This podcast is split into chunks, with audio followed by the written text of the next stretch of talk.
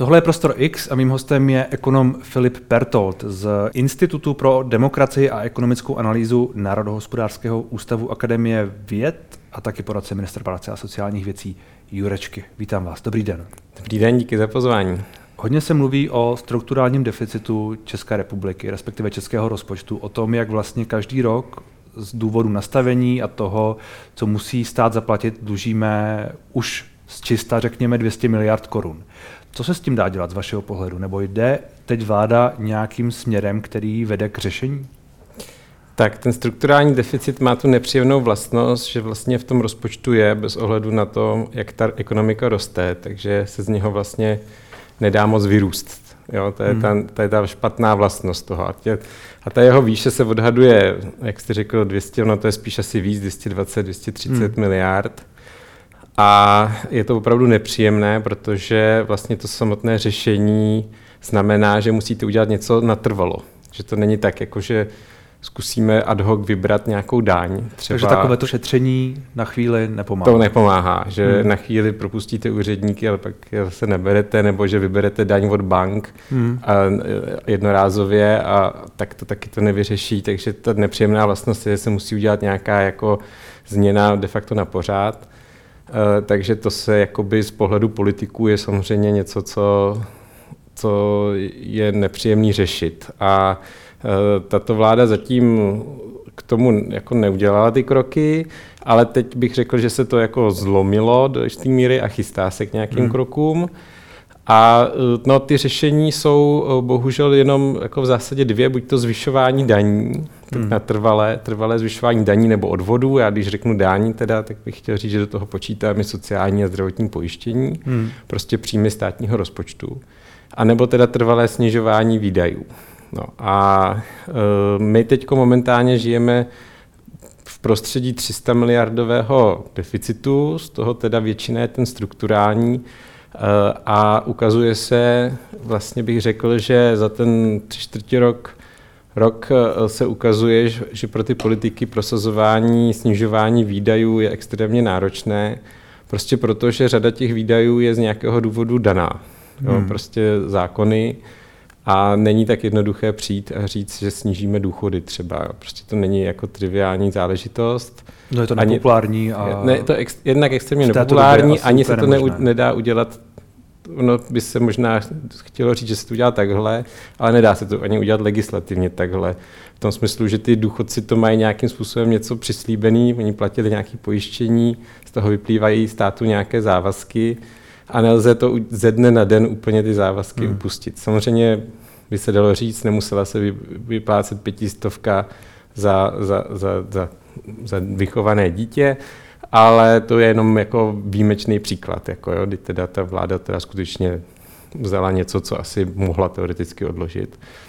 Ale jinak jako, ehm, to je třeba 20 miliard, jo, ale, ale jinak jako máme prostě 100, 200 miliard věcí, které se dají řešit jako vlastně jenom pomalu no, hmm. z těch výdajích. A, toho... a takže, takže jako se de facto se to směřuje k těm jako příjmům víc, jako na té příjmové stránce a budeme se muset hodně dívat na ty příjmovou stránku toho rozpočtu. Chápu tedy správně z toho, co říkáte, že pokud to výrazné šetření, a teď opravdu bavíme se o dvoustech miliard a kdybychom měli hledat, hledat 200 miliard v tom trvalém šetření, tak to vlastně ani není moc možné, protože to jenom v otázce důchodu by to znamenalo snížení o nevím, 2000? No, na, na, důchody, eh, na důchody vydáváme, eh, nebo příští rok vydáme téměř 600 miliard, hmm. Eh, takže 200 miliard z toho je jedna třetina, jo? takže hmm. to prostě ani není, jako, možné. není prostě možný. No, a když se tedy bavíme o, o tom, že de facto tedy bude nutné zvýšit daně. A vy říkáte tedy daně nebo odvody, nebo prostě nějakým způsobem zvýšit příjmy státu. Uh,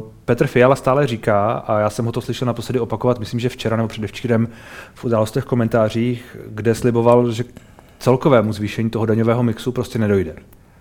Je to v tuhle chvíli jakoby racionální postoj? Uh, to je, ono to je často jako hodně slovíčkaření, hmm. protože Petr Fiala říká, že nedojde k zvýšení celkového daňového mixu, ale potom v detailu vlastně ty debaty směřují třeba k tomu, že se zruší daňové výjimky například, nebo hmm. že se přehodí zboží z jedné sazby DPH do druhé, což formálně jako daňovou sazbu nezvyšujete, ale efektivně ji zvyšujete, jo, hmm. protože prostě začnete ty, to zboží nebo služby danit více.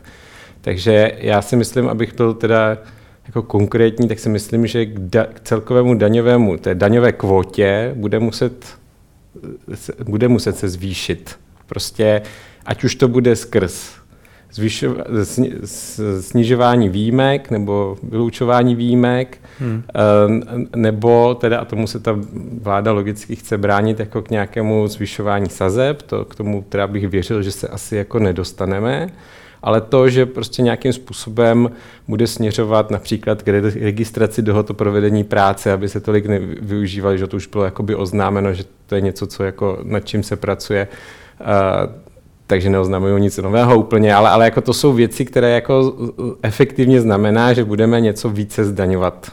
Hmm. Že doteďka to bylo zdaňováno trochu méně ano. a teď to bude zdaňováno trochu více. Takže je to o tom trošku jako o tom slovíčkaření, kdybych to chtěl jako od toho úplně odprostit, tak prostě ty daňové příjmy toho státu prostě neodpovídají těm výdajům. Hmm. Takže logicky bude muset dojít k zvýšení daňových příjmů. A můžeme se bavit o těch cestách, které můžou být samozřejmě velmi rozličné. No a podle vás ta správná cesta je no, jaká? Správná cesta eh, ekonomicky je to vždycky politické rozhodnutí, a, ale můžeme se bavit o tom, kde v Česku co daníme extrémně málo, třeba v mezinárodním srovnání, co je efektivnější danit, kde jsou kde ty lidé méně se vyhýbají daním například, hmm. proto ty jiné státy to zdaňují víc. To jsou typicky daně z nemovitosti. Eh, kterým my se strašně bráníme, je to hrozně nepopulární v Česku, ale ekonomic, čistě ekonomicky je to mnohem efektivnější zdanění než zdanění práce. Hmm. Protože když zdaníte práci, tak lidé se mohou vyhýbat tomu zdanění nějakým způsobem, eh, tím, že nepřiznají příjmy například. Když to, když zdaníte hodnotu nemovitosti například, tak tomu se jako vyhnete velmi hmm. obtížně. Ono, já jsem právě slyšel i eh, argumentaci o tom, že by vlastně možná bylo výhodné snížit zdanění práce a naopak zvýšit zdanění nemovitostí, majetku a tak dále. Samozřejmě, ale stále jako ano, v ten daňový mix jako když není optimálně nastavený z tohohle hmm. pohledu, ale stejně z toho celkového ptačího pohledu bude muset vybírat víc těch daní. Jasně. Jo, takže uh, já v současné chvíli moc nevidím prostor ani v těch debatách, kterých jsem jako vzdáleně svědkem k nějakému snižování daní. Hmm ale spíše k nějakému snažení, snažení se najít k nějakých, uh, nějakých dalších daňových příjmů. A to hmm. samozřejmě už proběhlo v tom z té energetické pomoci, respektive získávání peněz na tu energetickou pomoc, hmm. která šla přes tu windfall tax. Ale to je jako dočasná záležitost a my se bavíme o tom dlouhodobým strukturálním, kde musíme jako najít ty peníze prostě hmm. někde. A příjmy z daňových, eh, z vyššího zdanění nemovitostí se odhadují jaké?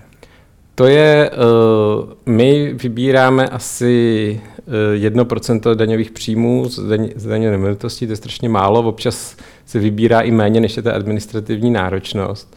A průměr OECD je 6%, takže tam určitě jako prostě prostor je. Ale tím, jak je to velmi, velmi jako nepopulární, máme tu poměrně hodně domácností, které vlastní nemovitosti, hmm. jsou to i důchodcovské domácnosti často, uh, tak je to jako Česku, v českých reálích těžce realizovatelné, i když ten prostor tam je, ale není tam prostor příliš velký. To je hmm. právě ten. Když si podíváte na návrh nervu, z eh, kterých s většinou se, z většiny se celkem stotožňují, tak vidíte, že u těch tý daně z nemovitosti tam prostě ten prostor sice je, ale nelze například vykompenzovat to zrušení superhrubé mzdy, hmm. která v dnešních cenách prostě uh, stála přes 100 miliard. Hmm. Eh, tak to nikdy zdaní z nemovitostí prostě ne, jako velmi obtížně v těch českém prostředí prostě už jenom to, že daní z nemovitosti jde obcím, to znamená, že z ní musíte změnit celý systém hmm. daně z nemovitosti, aby se to dostalo do státního rozpočtu přímo a ne těm obcím, takže to je jako... To zní, že to je velmi složité a na dlouhou trať a navíc je to málo. Je to málo, eh, muselo by se udělat hodně radikální změna, hmm. Uh, ta debata by musela být dlouhodobá, ta společnost by k tomu musela být nějak jako nakloněná a ani, ani v jednom nevidím ten dostatečný prostor. Určitě tam nějaký prostor na navýšení je a určitě ne na řešení uh, tak velkého strukturálního schodku. Hmm. A se obávám, že prostě se zvyš, nějakému zvyšování daně a odvodu z příjmu prostě nevyhneme, protože hmm. prostě uh, ta sekira v té superhrubé mzdě byla strašně vysoká. Prostě se to strašně těžce dohání někde jinde. No. Hmm. Čili to bude muset být nějaký mix jako vždy. Prostě například nějaké drobné, nebo uh, asi ne drobné, ale nějaké zvýšení daní z nemovitosti, které nějakým ne. způsobem tomu, tomu uleví. Já bych tomu určitě doporučoval, ale chtělo by to vymyslet tak, aby ty peníze šly do toho státního rozpočtu, kde tam jako chybí. Jo? Jako, hmm. Že teď je to nastavený tak, že to jde k těm obcím. Když říkáte, že zvýšení daní z práce nebo nějakého zdanění hmm. práce, ať už formou přímé daně nebo těch odvodů je nevyhnutelné, tak to ale je extrémně nepopulární. A to je něco, co tahle vláda přece slibovala jako jeden ze, zá, jednu ze zásadních, uh, jeden ze zásadních slibů předvolebních byl, že tohle se nestane. No, ale já bych teď udělal odbočku na trh práce na chvíli a podíval bych se, jak ten trh práce v Česku vypadá a v čem je jako zvláštní od toho uh, třeba průměrného evropského nebo německého, dánského. A uh, v Česku máme několik zvláštností a jednu z nich je, že máme obrovský podíl samostatně výdělečných eh, osob, osob samostatně výdělečně činných na trhu práce. V Česku jich je eh, na, na jako tu hlavní činnost mají asi 650 tisíc, tak to je jako přes 10% celého trhu práce. Hmm. Ty to mají vedlejší, je přes dalších půl milionu, takže přes milion, to už máme jako 20%. A to má nějakou příčinu, tenhle ten stav, že to je jeden z nejvyšších počtu lidí hmm. vlastně hmm. na trhu práce a ta příčina je ta velmi disproporční zdanění práce mezi zaměstnanci a OSVČ. A to, eh, to je něco, co si myslím, kde je jako prostor k tomu, aby se to nějakým způsobem narovnalo. Už jenom proto, že eh, tím, jaký je ten systém zdaňování příjmů vlastně OSVČ, eh, tak to generuje i prostě nízké příjmy toho důchodového systému, například nízké příjmy do zdravotnictví, protože prostě ta, ty reální peníze, které odvádějí do toho rozpočtu, jsou prostě strašně malé. Jo? A to je prostě fakt neodiskutovatelný. A myslím si, že s tím jako nelze dlouhodobě existovat, protože ten trh práce se tím strašně, strašným způsobem pokřivuje. Představte si, že jste se narodil v uvozovkách, narodil teď jako přeháním do, do profese, která se jmenuje IT. Hmm. A díky tomu, že jste se narodil do profese IT, tak vaše efektivní zdanění práce, pracujete na živnost nějaké 15%. A proti tomu jste se narodil do profese uh, sestřička a díky tomu je vaše efektivní zdanění práce 40%.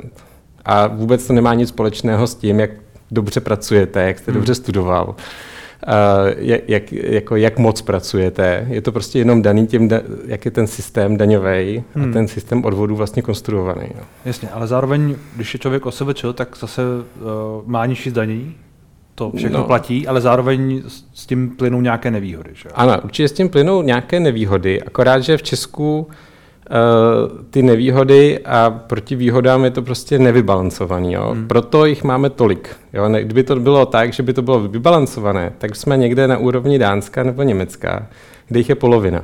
Jo? Hmm. Polovina. Ale a, zase nejsme Dánsko nebo Německo. Ty, jako já nevím, jestli, je, nejsme je, je to takhle jednoduše srovnatelné, je tam trošku jiná ekonomika, no, jiná síla a tak dále. Určitě, je to jiná ekonomika. Ale znovu, to efektivní zdanění těch, těch eh, nebo z celkového zatížení vlastně té práce je obrovsky rozdílný v Česku. Hmm. Navíc v čase stoupají, stoupá ten počet těch osob. A znova, když se podívám, jak to kvantifikovat, tak právě když se podíváme na ten, eh, na ten důchodový systém, tak když si budete žádat o důchod, tak ten důchod je vám spočítán na základě vaší historie na trhu práce. Ta historie se skládá jednak z odpracovaných let a jednak z vašeho vyměřovacího základu. Hmm. Osoby samostatně výdělečně činné mají výrazně nižší vyměřovací základ, než mají zaměstnanci v průměru, protože to takhle je počítáno. Když to řeknu zjednodušeně, je to ten zisk vydělený dvěma. A e, díky tomu mají nižší důchody než zaměstnanci, až na to, že mají nižší jenom o trochu, protože ten důchodový systém je postavený velmi solidárně. Hmm. Důchodový systém v Česku přerozděluje od těch bohatších k těm, eh, nebo s vyššíma příjmama k těm nižším příjmům. A ty OSVČ díky tomu, jak je konstruovaný ten vyměřovací základ, jsou vlastně braný tím systémem jako velmi nízkopříjmový. Ale oni reálně nejsou velmi nízkopříjmoví. Jo. Takže to je ten problém, který zde máme. Na, na příkladě těch důchodů se to dá krásně spočítat, protože ten důchod se dá spočítat na základě hmm. těch vašich odvodů a tam jako vidíme, že zdaleka ten důchodový systém jim garantuje mnohem více, než vlastně do něho přispívají. Čili podle vás je asi tedy cesta vyšší zdanění práce OSVČ? Ideálně. Já myslím, že by se to odvodů. mělo prostě přiblížit trošku. Uh, určitě pokud se podíváme na ty OSVČ samotný, tak si myslím, že uh, určitě by se měla o něco zvýšit ta, uh, ty odvody, jejich na to sociální a zdravotní. Teda protože vlastně to jsou věci, které čerpáme všechny stejně. Jo? Jako důchod, důchodový systém se k nám chová vlastně velmi podobně. Hmm. Až na to, že v důchodovém systému jsme se dohodli, že budeme hodně solidární s těma nízkopříjmovými a nějakou náhodou ty osobeče nám do toho vlastně spadly. Hmm. Jo?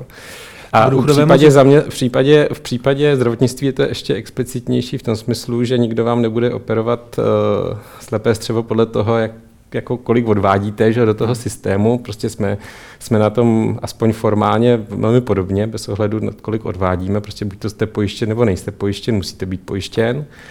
A, a tam je to teda také zřejmé, že vlastně ty osobeče do toho odvádí výrazně méně než zaměstnanci. Takže si myslím, že tam opravdu je velký prostor k tomu to hmm. nějakým způsobem srovnat. Zároveň ale tahle vláda jde spíš druhým směrem, protože Zatím to, to navýšení stropu pro DPH na 2 miliony a to navýšení té paušální daně pro, pro OSVČ, respektive pro podnikající osoby, eh, to přece jde druhým směrem. Přesně tak, bylo to, hodně, bylo to taky z naší strany, no, z strany Nervu i z mé, z mé strany velmi jako kritizovaný ten krok.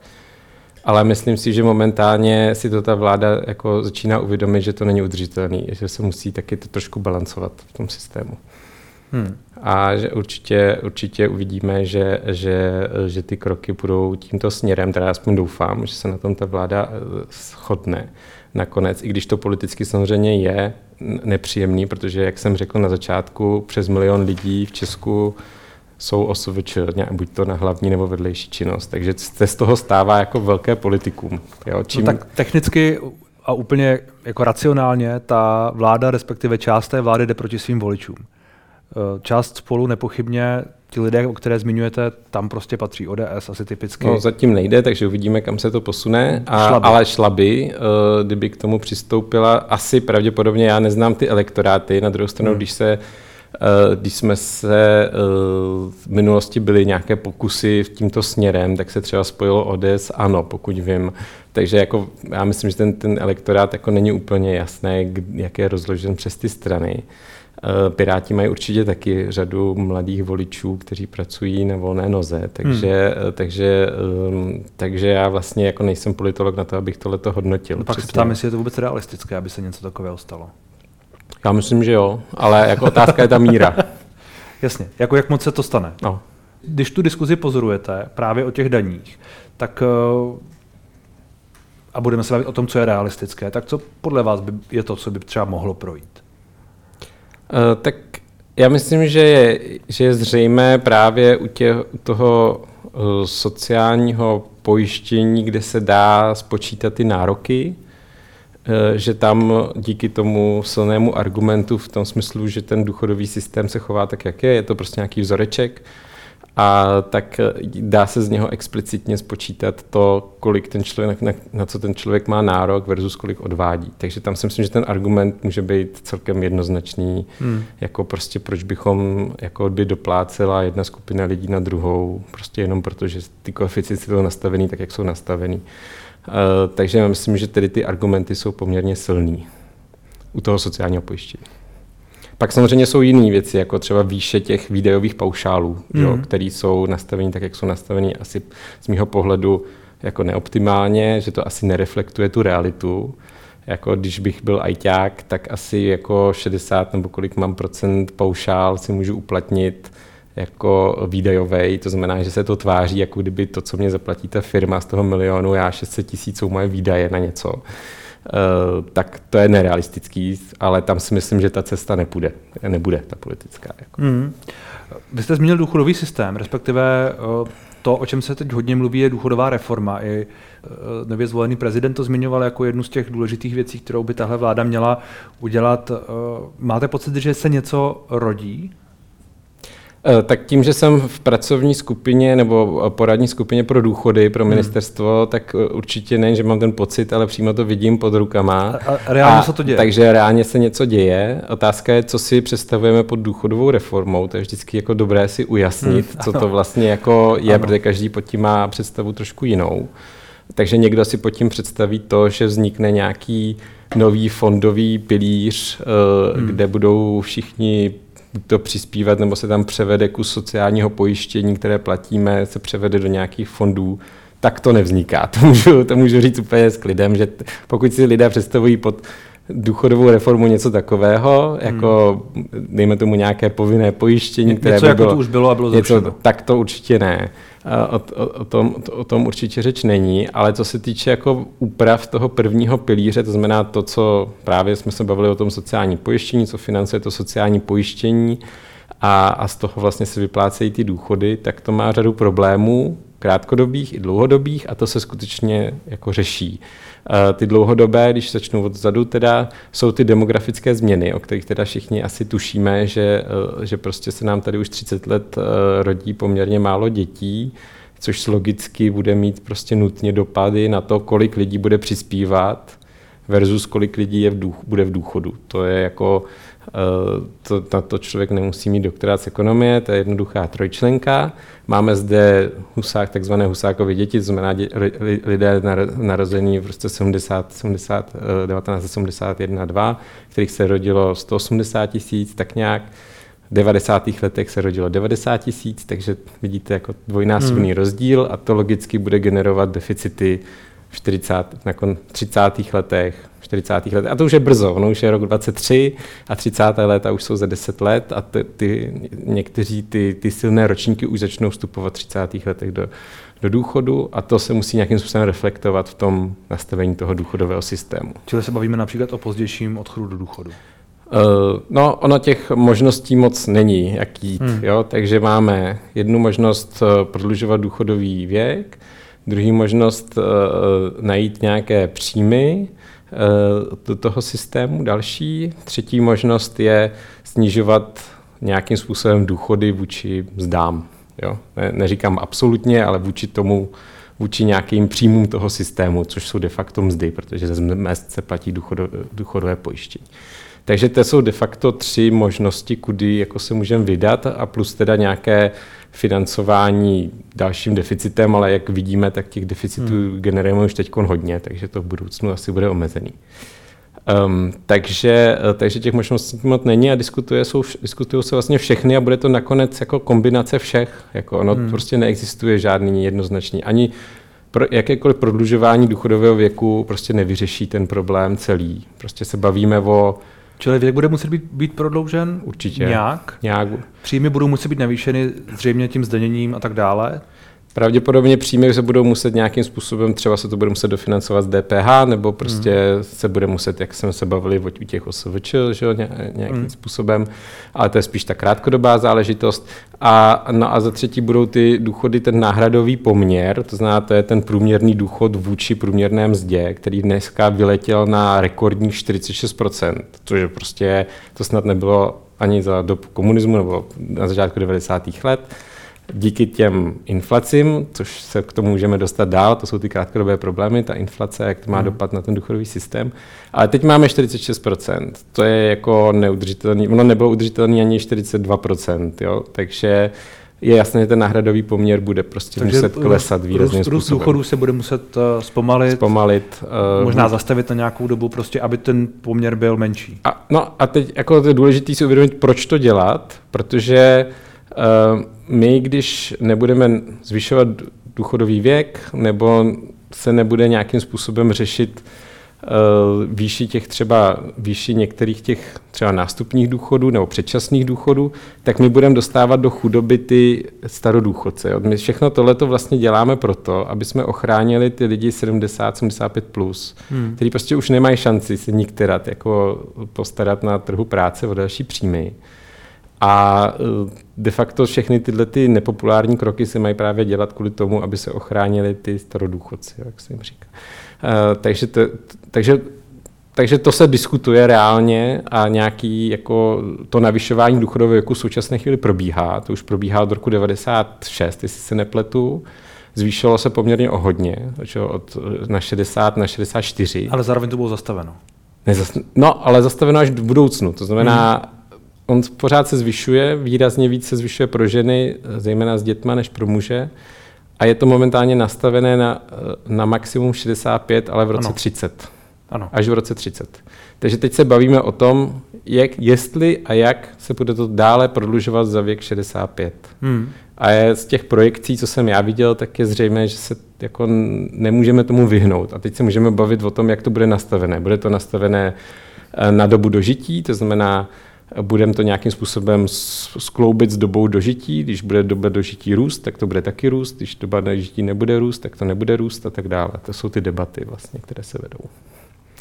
Čili by to bylo spojeno s nějakými čísly, které by zjistil statistický úřad nebo něco podobného. Přesně tak, tak ta doba dožití je samozřejmě něco, co statistický úřad pravidelně reportuje. Takže...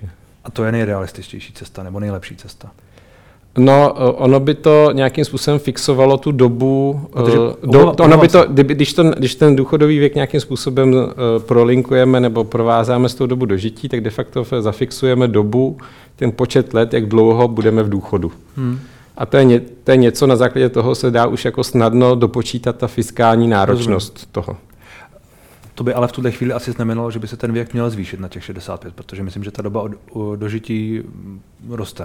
Roste kromě do, doby covidu, kde teda výrazně způsobem klesla, zase asi v rok, jestli se nepletu. Uh, takže proto je tam právě ta návaznost je zvažovaný různý způsoby návaznosti, aby to hmm. třeba hmm. nereagovalo na nějaký skoky roční a tak dále. To je technokratická záležitost. Čili to eh, z vašeho pohledu tahle vláda má eh, nějakou dobu asi na to, aby tyhle ty všechny věci pro, prosadila? Tak zrovna v případě důchodového věku, eh, jo, tak ta politický okno je, se říká, že je teď asi ten rok a víc už hmm. jako, jako, pak už zase přijde jako ta vize těch dalších voleb. Ale co se týče zrovna toho důchodového věku, tak tam v roce 2024 přichází povinnost ze zákona, že ta vláda se musí k němu vyjádřit, protože každých pět let vláda musí přehodnotit právě vývoj důchodového věku na dalších pět let nebo na další období. Eh, takže, eh, takže tam dokonce přichází zákonná povinnost. Teda. Takže bude muset nějak rozhodnout. Buď takže to, ne, bude, to nechat, a nebo Minulá vláda to nechala, ten věk 65, tahle ta vláda má možnost to nějak revidovat. Teda musí se k tomu nějakým způsobem no, Já jsem se právě chtěl, jestli z vašeho pohledu je tedy, eh, pokud se bavíme o tom okně, a teď odhledněme od, od tohoto data hmm. 24, kdy o tom bude muset vláda rozhodnout, ale ty další kroky, ať už se jedná o ty osobeče, řekněme, nebo o ty odvody, o, to, o tyhle věci, o to zdanění, anebo o, o ten důchodový systém, takže je reálné, aby to skutečně během toho třeba roku, roku a půl prošlo? Uh, jo, ty zvažované změny v tom důchodovém systému jsou, uh, jsou relativně legislativně jako jednoduchý, v tom smyslu, že tam jako to jsou všechno parametry, to jsou nějaké vzorce, parametry, takže tam jako není co Jasně, jako technicky ale řešit. Někdo to musí prosadit a někdo to musí... Jo, tak uh, musí samozřejmě to dát někdo do legislativní podoby uh, nějakým způsobem na základě toho politického zadání a pak se to musí schválit, ale to myslím, že během půl roku, roku to, to je v pohodě. Já jsem se spíš ptal na to, jestli tady je jako schoda politická na tom. Jo, ta se teď vytváří. Ta se vytváří ale nebudu říkat, kde je, protože za první nevím a za druhý k tomu ani nemám mandát, jo, ale, ale jako nějakým způsobem se vytváří. To jako takže, je... takže jste optimistický z tohohle pohledu? Uh, já jsem poměrně optimistický v současné chvíli, protože si myslím, že došlo k velkému uvědomění toho problému. Já myslím, že když ta vláda vstupovala do, toho, do, toho, do svého mandátu, že si řada lidí v těch stranách neuvědomovala ten problém. Hmm. A myslím si, že ten rok necelý rok, prostě uh, posloužil k tomu uvědomění, jak ten problém je velký s těma příjmama toho rozpočtu. A, a to slyším, ty vyjádření, co slyším minimálně od ministra, ministra financí, ministra práce a sociálních věcí, tak ta schoda je tam naprosto klíčová, těch dvou aktérů a na tom, tak ty mě jako na, určitou jako naději, jako z toho mám určitou naději. No. Když jste zmínil tu inflaci, tak eh, mě napadá, jestli z vašeho pohledu ta pomoc, která ze strany vlády šla, ať už kvůli energiím nebo kvůli možná jiným věcem, jestli je dostatečná v tuhle chvíli. Tak, eh, ještě bych se vrátil těm důchodům, protože hodně té pomoci šlo k důchodům. Hmm. A tam, šli, tam šla ta pomoc uh, z toho titulu, že ty důchody jsou dlouhodobě valorizované podle inflace a reálné mzdy. Ta reálná mzda teď poklesla, takže to byla nula, ale ta inflace tam je vždycky. A e, takže vlastně důchodci a specificky ty průměrně a nadprůměrně vydělávají, nebo vydělávající nadprůměrným důchodem byli velmi dobře chráněni, bych řekl, proti tím růstu hmm. cen, protože je tam ten automatický mechanismus, který tam byl dlouhodobě, to už je 30 let.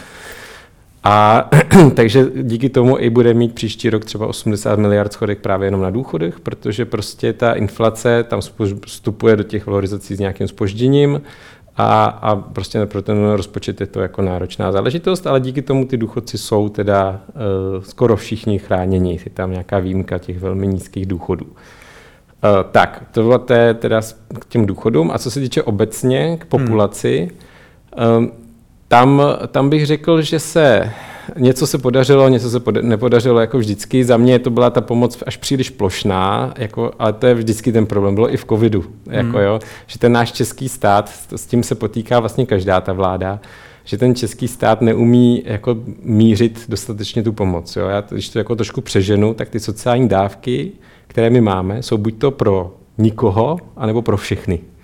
Jo, ne, vlastně nic, pro, nic mezi tím. Jo. Trošku to přeháním, ale ne moc. Jo, takže my bychom ideálně potřebovali v tom, tu energetickou pomoc zamířit na 20 domácností, což je asi 800 tisíc domácností.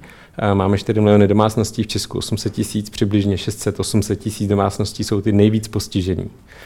Příspěvek na bydlení v současné chvíli čerpá 180 tisíc domácností. Hmm. Eh, kdyby to bylo na mě, jako čistě, a byl bych jako autokrat, který rozhoduje, tak já bych eh, jako se, se s proměnutím vykašlal na nějaké stropování cen a šel bych pomocí pomoc 20% domácností, těch 600-800 tisíc domácností, tam bych jako nasypal ty peníze, protože ty to hmm. potřebují. Ale v Česku prostě ten stát eh, nefunguje ideálně, co si budeme povídat, a i ten politický tlak je vždycky na to jako dělat co nejplošnější tu pomoc, takže ta pomoc byla hodně plošná specificky to eh, zastropování cen, které vlastně nebylo navázáno na žádný objem spotřeby, si myslím, že bylo nešťastný, i když to samozřejmě všichni chválej, ale z pohledu ekonomického čistě, tak bych řekl, že to bylo prostě velmi zbytečně plošné opatření. Hmm. Uh... Z vašeho pohledu tedy by bylo ideální a asi možná je to i cesta dopředu, protože ta věc se asi bude muset řešit eh, během roku i na další rok a tak dále zastropování cen energií, bavíme se o, energii, o energii předpokládám, zrušit a ideálně rozšířit uh, ten příspěvek na bydlení. Zjednodušit no, a tak, tak dále. Nejsem natolik naivní, že se tady někdo objeví uh, politická síla, která bude chtít zrušit zastropování ceny, takže bych se radši bavil o takovým jako méně špatným řešení, takže bych hmm. radši zastropoval ceny, ale na nějaký objem spotřeby. Jo, hmm. například, jo, protože já chápu, že ten tlak na ty politiky byl extrémní udělat nějaký velmi razantní krok. A myslím si, že je škoda, že prostě český stát nebyl schopen vlastně zrealizovat. Já myslím, že to ani ty politici tolik za to nemůžou, jako ta byrokracie, respektive to, jak to funguje, že se prostě nepodařilo najít cestu, jak to zastropovat, ale jenom na určitý objemy spotřeby. Takže to, to, to by byla za mě jako by ta realisticko, politicky realistická cesta, která ale zároveň má nějaký jako e, ekonomický meritum v tom smyslu, hmm. že část té spotřeby zůstává vystavená té tržní ceně. To znamená, ať už ta cena je vysoká, tak to motivuje k okamžitému šetření, nebo naopak nízká, že, tak zase jako to, ten trh, jako, nebo ty, ty, ty, ty klienti benefitují rychleji z toho, z těch hmm. tržních cen. Že? Mě napadá, jestli vlastně není trochu depresivní ve státě, který, nebo asi jako to je problém politiky v celém světě, že má nějaké cykly a tak dále a ti politici, kteří by mysleli na ten dlouhodobý cyklus a nejen na ty další volby jsou, a není jich tolik, řekněme, tak na jednu stranu tu máme problém s tím, že prostě politici jsou tlačení tím, co chtějí jejich voliči, aby je znovu zvolili. Na druhou stranu tu máme ten, jak vy zmiňujete, byrokratický stát, který asi nedovoluje jednat úplně flexibilně a ideálně v řadě věcí a nejenom, nejenom v této pomoci. No, v tom vidím jako větší problém, protože ten populismus je celosvětová záležitost. Hmm. Myslím si, že léčba je obtížná a vede přes vzdělávací systém prostě od toho prostě vzdělávání těch voličů a, a hmm. neexistuje žádný kouzelný proutek, že by poradce nebo já nevím kdo prostě vyléčil populismus, to prostě nejde. Ale co je větší problém, je ta neflexibilita, respektive neschopnost toho státu pracovat s těma datama, který má, propojovat ty registry, na základě toho nějakým způsobem realizovat tu se pomoc. S tím něco? Hodně se mluví o digitalizaci. To snaha, ta, ty snahy tam jsou, ale zároveň jsou tam velké překážky interní, za které nutně nemusí tahle vláda, nebo ani ne vlastně ta předchozí. Prostě každé, každé ministerstvo nebo podřízená organizace ministerstva má třeba externí IT dodavatele a hmm. tam záleží, jak je napsaná ta smlouva. A někdy to je napsané tak, že ty externí IT dodavatele vlastně vlastně ty data hmm. podkladový a oni jim jako dodávají jenom ty služby na základě těch dat. Jenže když přijde takovýhle šok, jako je energetická krize a vy potřebujete jako opravdu reálně hrábnout do těch dat a vytáhnout z toho ty informace o těch nejpostiženějších domácností, který mají nejnižší příjmy, protože musíte to, chcete to propojit prostě s jejich, eh, s jejich výdajema na energie, takže potřebujete k tomu dostat ještě ty dodavatele a nějakým způsobem prostě ty, ty data nějakým způsobem propojit, abyste opravdu cíleně mohli třeba regulovat tu cenu jenom těm domácnostem, který to potřebují z nějakého důvodu a tak dále, tak to v téhle zemi je jako prakticky nemožný udělat v současné chvíli. A ty překážky určitě nejsou politický, jsou to prostě legislativně právní, hmm. byrokratický, až po tom, že ty firmy de facto jako blokují tu, to, to, to, aby se to nějakým způsobem zlepšilo. Pak to je asi těžko řešitelné. Rozhodně ne v krátkém horizontu. Musíte změnit legislativu, musíte změnit smlouvy s těma firmama a rozhodně to není otázka půlku, půlky jednoho období volebního. Hmm. Tak uvidíme, co z toho, co navrhujete, se třeba uh, podaří prosadit. Já vám děkuji za rozhovor. Já taky děkuji.